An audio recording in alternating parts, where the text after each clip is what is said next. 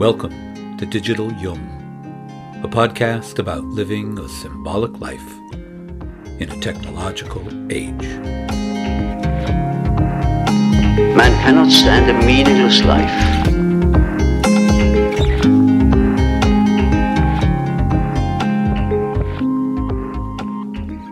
I'm Jason Smith, Jungian analyst and author of Religious but Not Religious Living a Symbolic Life. And in this episode, we discuss the challenges that confront us on the path of psychological growth and how we might respond to them. It's the human soul. That's the buried treasure.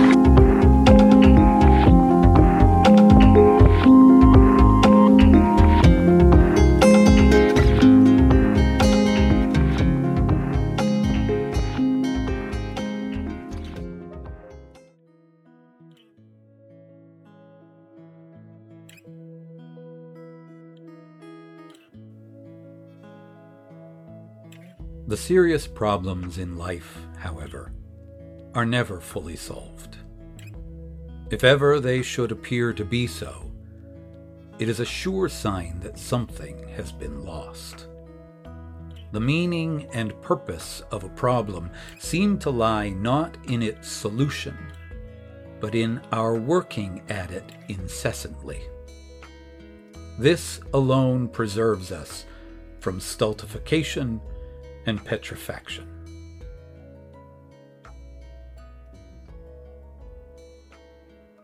It's good to have time off. It's good to rest.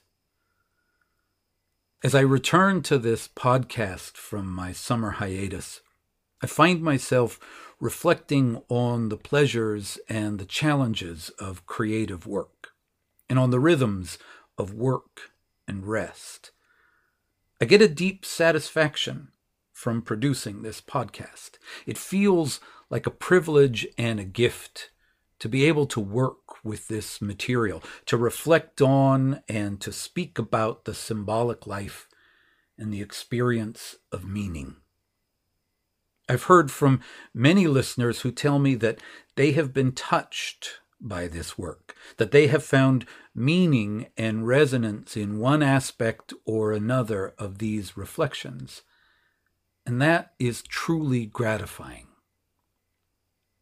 Still, it cannot be denied that creative work is hard work. And despite its gratifications, it can at times be very taxing. And so it was good to get some time off. It was good to rest. I will admit to feeling some relief at not having to confront the immensity of the blank page, not having to stare down my doubts and my insecurities about having anything worthwhile to say, not having to wrestle with the intimation of an idea until it deigns to bless me and reveal its secrets. I felt a genuine happiness at having nothing to do and in really letting myself do nothing at all. Now, in episode 30 from season 1, Knowing and Not Knowing, I suggested that rest is essential to creativity, and that is undoubtedly true. However, it's important to recognize that a good deal of any phenomenon depends on the quality of our imagination regarding it, right? Everything is infused with a particular fantasy that we bring to it. And the nature of that fantasy determines to a great extent, our experience of the thing in question. And the experience of rest is one example of this. It makes a great deal of difference whether we imagine rest as primarily being in the service of our work, particularly creative work, or whether we see rest as the ultimate goal the end point of all our work. The experience of rest is very easily assimilated by the fantasy of what we might call the end of all problems. And this fantasy can take many forms living for the weekend, the search for the endless summer, the countdown to retirement. We might daydream of winning the lottery or in some other way hitting it big. It's the fantasy of finally being free of all cares and having all one's needs quickly and easily met.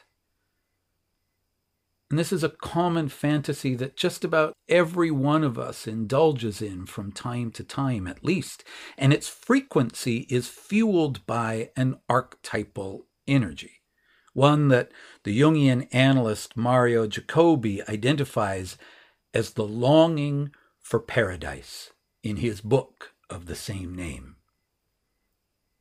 This image and idea is found in virtually every culture in the form of a myth of some long past golden age or of some future heavenly realm.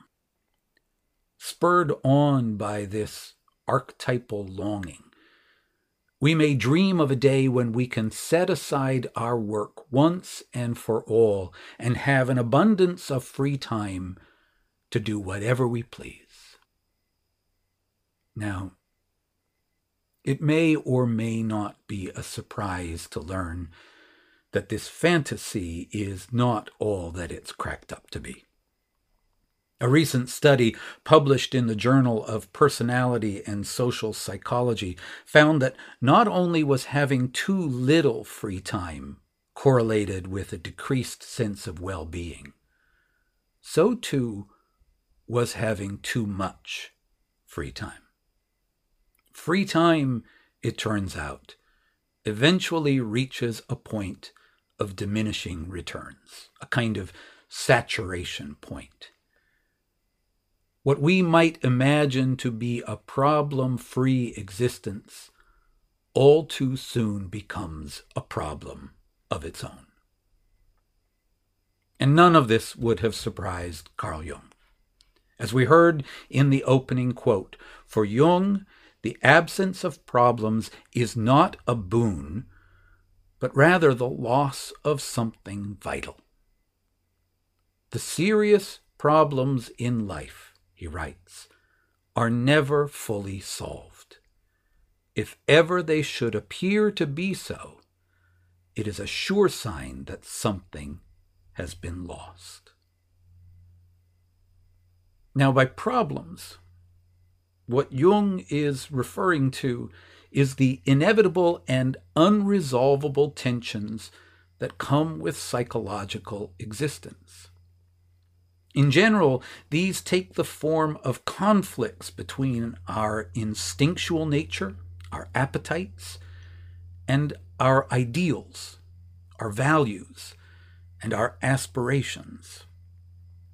They are the tensions, for instance, between our self interest and our concern for others, between our longing for life and the fear of death between the pull for comfort and certainty and the simultaneous inner demand to grow and develop. And these tensions are a consequence of being conscious. Consciousness puts us at odds with ourselves. As conscious beings, we don't merely act automatically responding to our immediate impulses.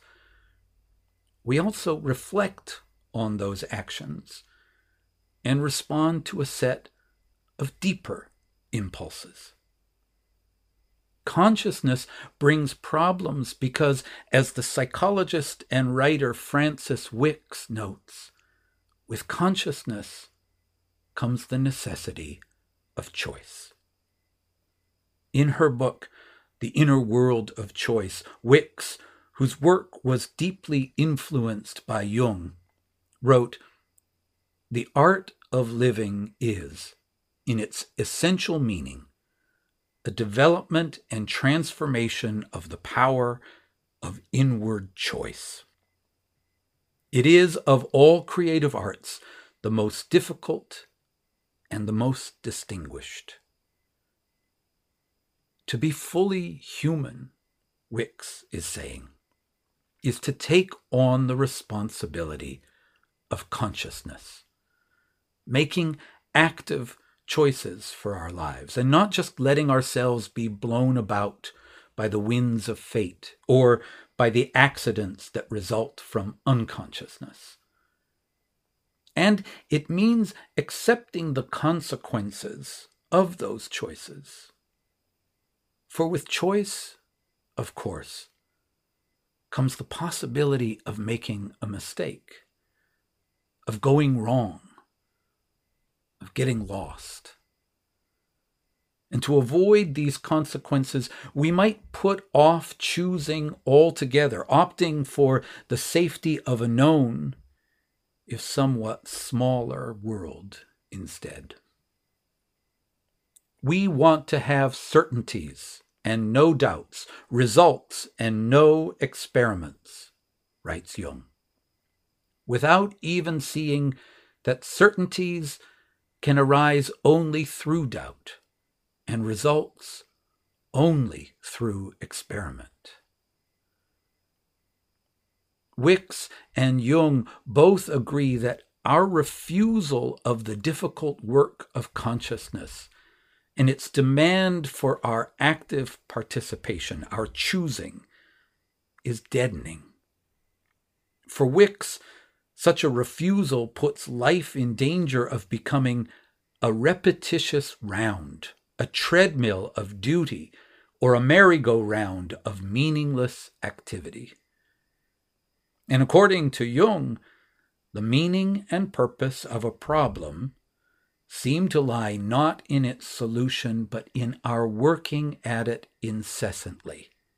This alone preserves us from stultification and petrifaction.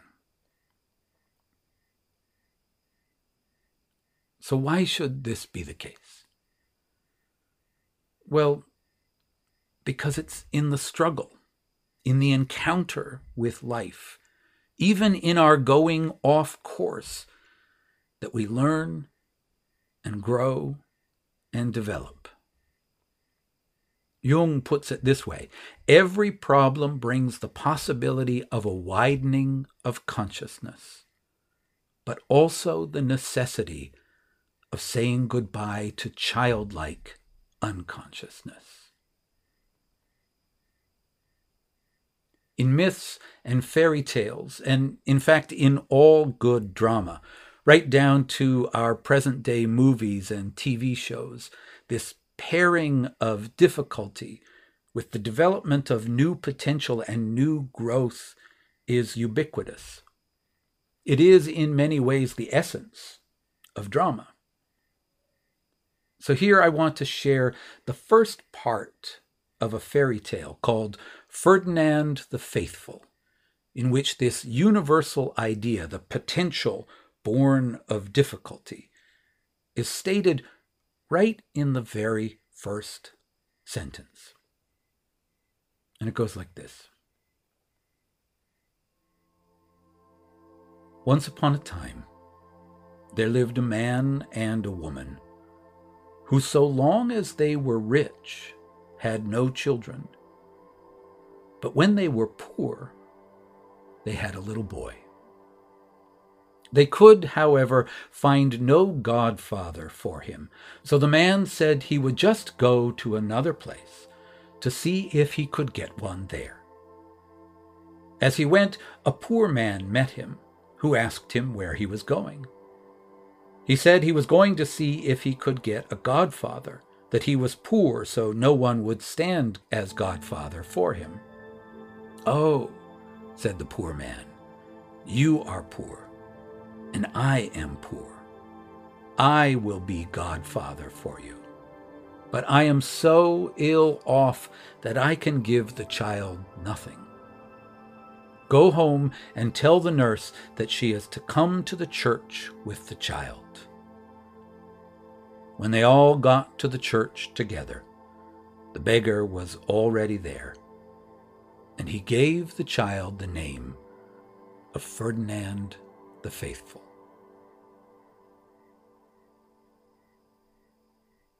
So here we have a story that starts with what I would suggest is a pretty unambiguous statement. Wealth, it seems to be saying, is a condition of sterility, and poverty is one of fertility.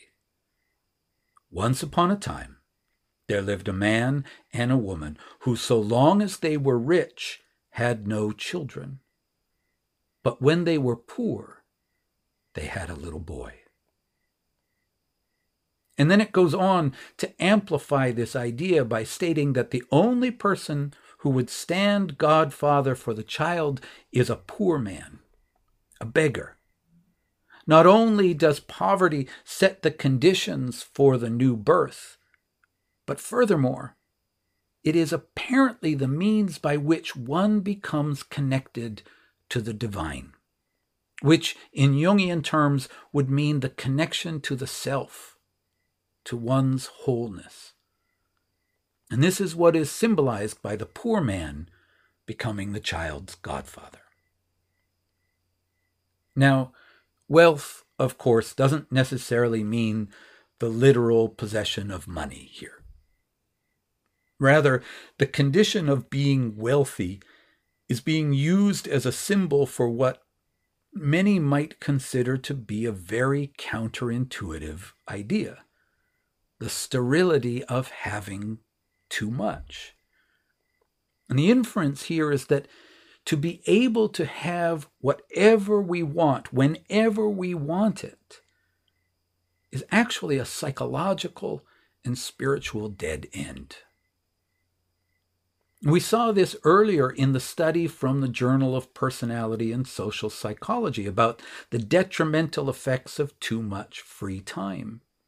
Interestingly, the language used in that paper is filled with images usually associated with money. For instance, it speaks of an abundance of free time or of being temporally impoverished or having discretionary time, meaning time that can be spent as one wishes. And of course, poverty in the story is not about the literal condition of being poor either. Poverty has a rich symbolic resonance, most fully developed in the mystical and religious traditions. It expresses the state of one's spiritual condition not so much in terms of lack, but more in the sense of one's readiness to receive the fullness of the divine realm. Poverty is understood as an attitude of letting go of those things that are commonly perceived as having value to make space for that which possesses higher value, prioritizing the meaningful over the material. And we can speculate then that the condition of poverty is emphasized at the beginning of our story because it's just that that lays the foundation for the main character Ferdinand's nature that of being faithful. He is the one, in other words, who is meant to live a life of meaning.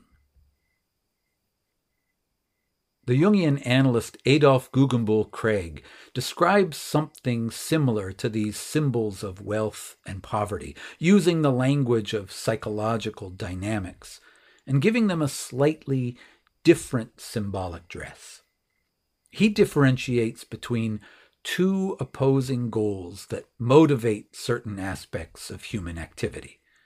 And these two goals he calls well being and salvation. Well being, he writes, has to do with the avoidance of unpleasant tensions, with striving for the possession of a physical sense of comfort, relaxed and pleasant. So, this is the drive to happiness, free of anxieties about one's safety and one's existence, with sufficient nourishment and pleasure, and the possibility, he says, of satisfying some of the so called material wishes without inordinate effort. Salvation, on the other hand, he describes as something that has to do not simply with a happy, relaxed, earthly existence. Salvation involves the question of life's meaning. And this question can never be ultimately answered. In the quest for salvation, a confrontation with suffering and the problems of existence are an essential part of the picture. So, just like with the conditions of wealth and poverty in the tale of Ferdinand the Faithful, well being and salvation lead in very different directions. As Guggenbühl-Craig explains, the experience of well being is often represented in symbolic stories by islands of bliss and happiness. They are lands where everything is too good to be true. And it is. Seldom on these islands, he writes, is one able really to find oneself and to come to one's own soul. Salvation, which is not necessarily meant in the religious sense, though it is meant to have a kind of religious resonance, is the work of struggling with life in order to come to one's soul. Guggenbühl-Craig connects the image of salvation with the Jungian concept of individuation.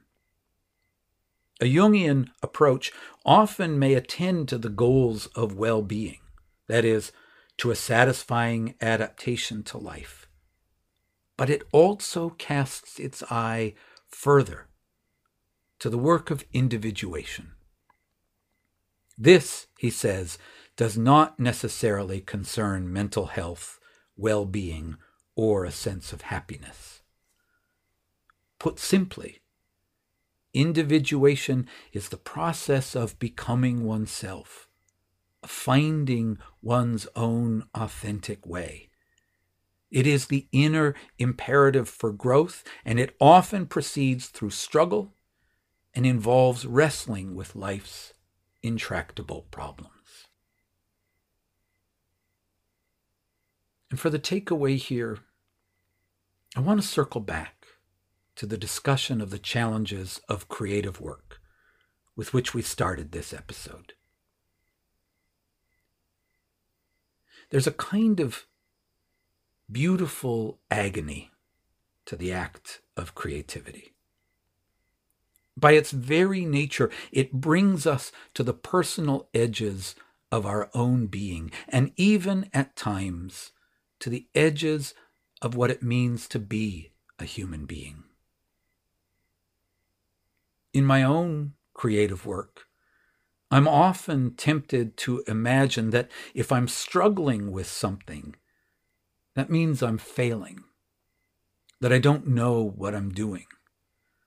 Certainly, it must mean that I have yet to arrive at that imagined place where I finally get it where there's no more insecurity, no more doubt, no more wrong turns, that I'm not still learning how to do this thing called living. But of course, I am still learning. And truth be told, if I'm lucky, that learning will never stop, even if it means wrestling with problems that can never finally be solved. We don't need to have everything worked out before we can begin to live meaningful and creative lives. We don't need to have all our difficulties resolved. We don't even need to feel ready. We just need to begin. When Jung says that the real problems in life are never fully solved, he's reminding us that it's not about where we go, where we get to that matters, but that we are going, that we're on our way. So, as good as it is to get time off, as good as it is to rest, I welcome the return to the tensions of creative work. I want to allow myself to get curious about what comes next. What discoveries are yet to be made? In what new ways will I be called to learn and to grow? And I hope that you'll take up that attitude of curiosity with me. Take up your own going. Find your own way. So let me close here with a poem by Wendell Berry. For those times of inevitable discouragement that are bound to happen on the path of meaningful and creative work. It's called Our Real Work, and it speaks directly to our theme. And it goes like this It may be that when we no longer know what to do, we have come to our real work. And that when we no longer know which way to go, we have come to our real journey. The mind that is not baffled is not employed. The impeded stream is the one that sings.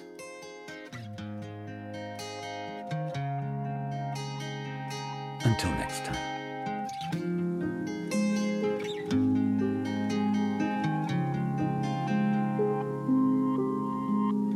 You'll find information in the show notes for all the sources used in this week's episode, as well as links to connect with me on social media. Let's make this a conversation. If you have any comments or questions about anything you heard in this episode, or that you'd like me to address in a future episode, send them to me on Facebook or Twitter.